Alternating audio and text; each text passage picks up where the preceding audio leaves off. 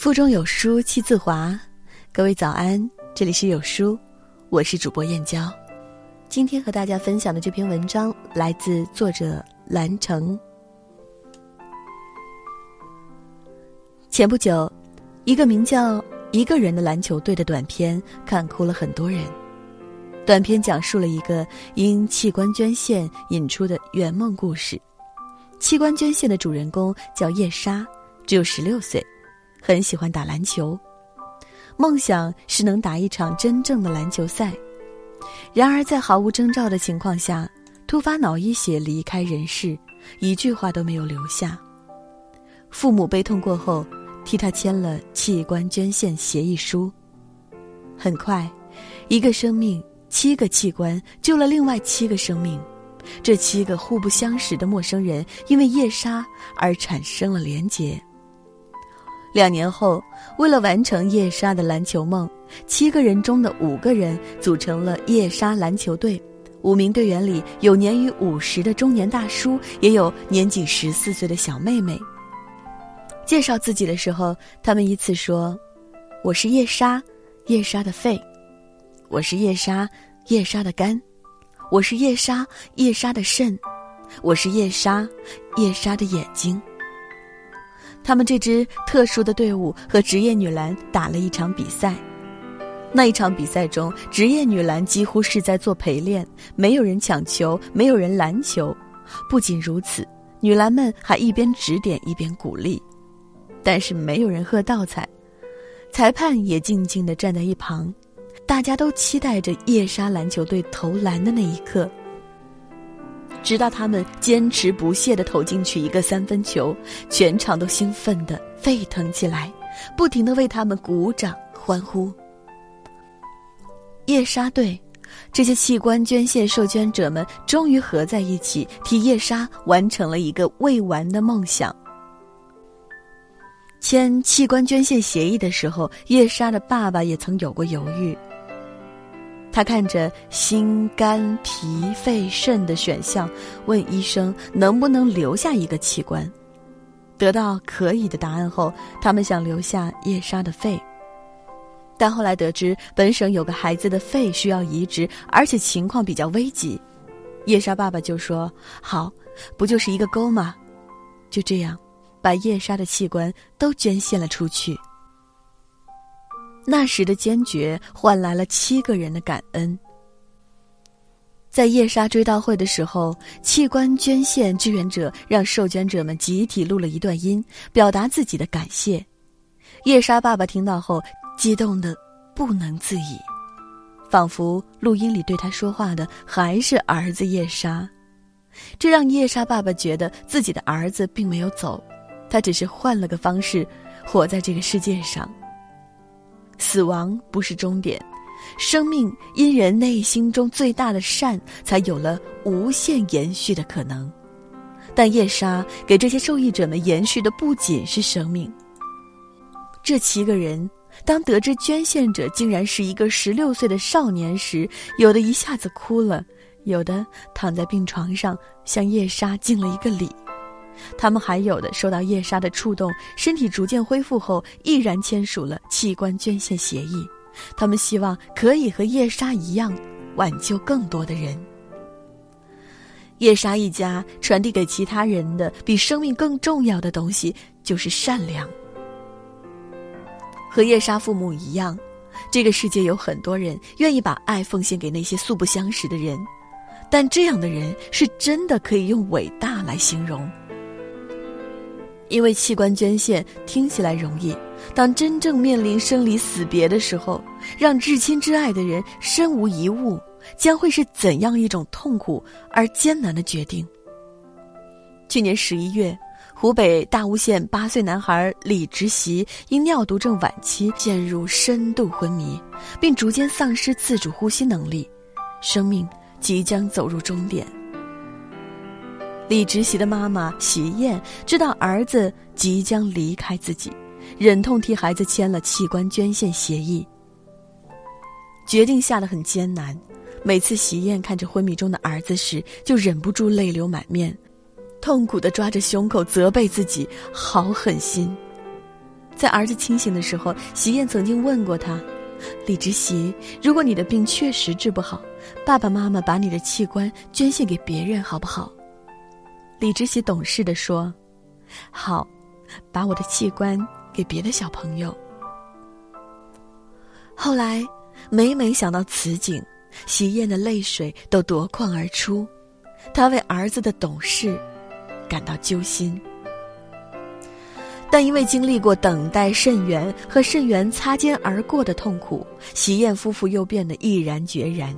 他们含泪说：“我们没有等到换肾的机会，希望别的家庭不再有这样的痛苦，只希望孩子走后还能带给别人生的希望。”卢梭曾说：“慈善的行为比金钱更能解除别人的痛苦。”心底里的善，或许才是缓解人生至痛的最佳良药，既成全别人，也能救赎自己未完的人生。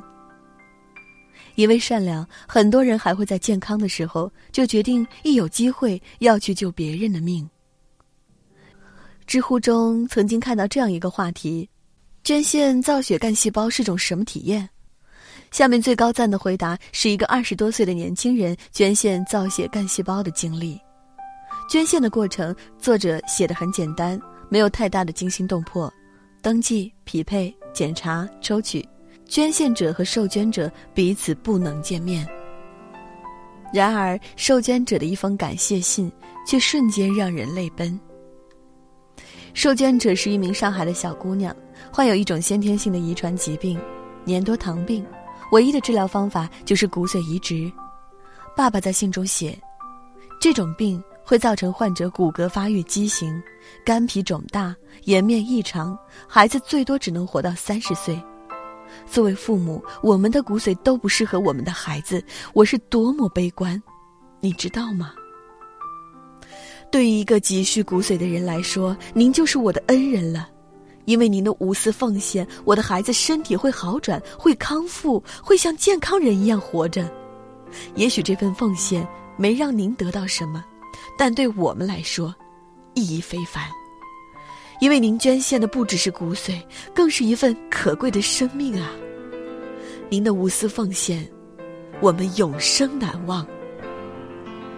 这封信并没有正规的格式，纸张也不华丽，患者父亲的笔记也不算好看，但是里面字字句句都有着失而复得的喜悦和最真诚的感恩，让人读着无比动容。和这个年轻人一样，愿意去捐献造血干细胞的还有很多人，他们顶着来自父母亲人的反对和质疑，冒着说不清的风险，却依然选择为那些焦急等待的人给予一份生的希望。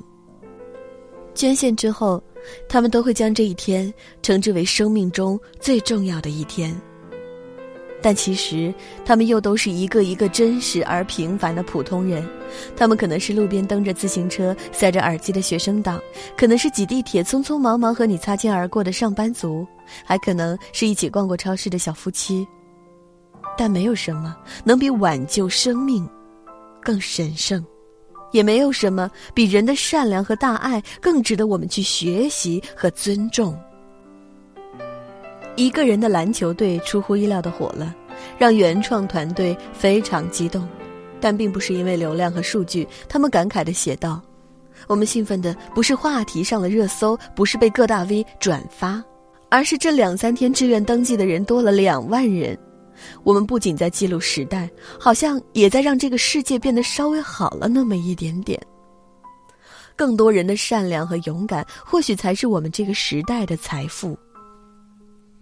在口碑爆棚的纪录片《人世间》第二季的第一集中，展现了很多身患绝症的孩子们最后的状态。他们一边饱受折磨，一边又乐观而坚强地面对未知的每一天。安仔是一个胖乎乎的十一岁小男孩，患有骨肿瘤，先是被截了肢，后来肿瘤转移到肺部，再次并发后危在旦夕。他的妈妈最终决定捐献儿子的眼角膜。他说：“妈妈，对不起你，妈妈不想签这张纸，但是这样做，一是儿子的生命能在这个世界延续，二是可以挽救一个病人的痛苦。后来，安宰的眼角膜让一个三岁的孩子重新看见了世界。制片人在节目播出后说，它从来不是一个单纯的医疗纪录片，我们需要传达出的是当人面对困境时做出的努力，还有背后一种中国人的怜悯、勇气和善良，这是我们要表达的东西。的确，这个社会会有各种各样的不如意，会有很多我们无力改变且让人沮丧的现实，但这个社会因为很多人心底里存在善良，有了无限的温暖。除了生死，一切都是小事，也正是因为这种温暖，才让我们在前行中有了更多抵抗困难的勇气，因为我们不再是孤身一人。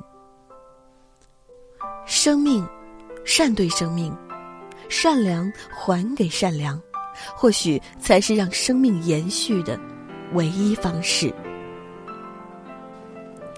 在这个碎片化的时代，你有多久没有读完一本书了？长按扫描文末二维码，在有书公众号菜单免费领取五十二本好书，每天有主播读给你听。我是主播燕娇，在美丽的金华为你送去问候。走之前，记得在文章末尾给好看的文章点个好看。我们明天同一时间不见不散。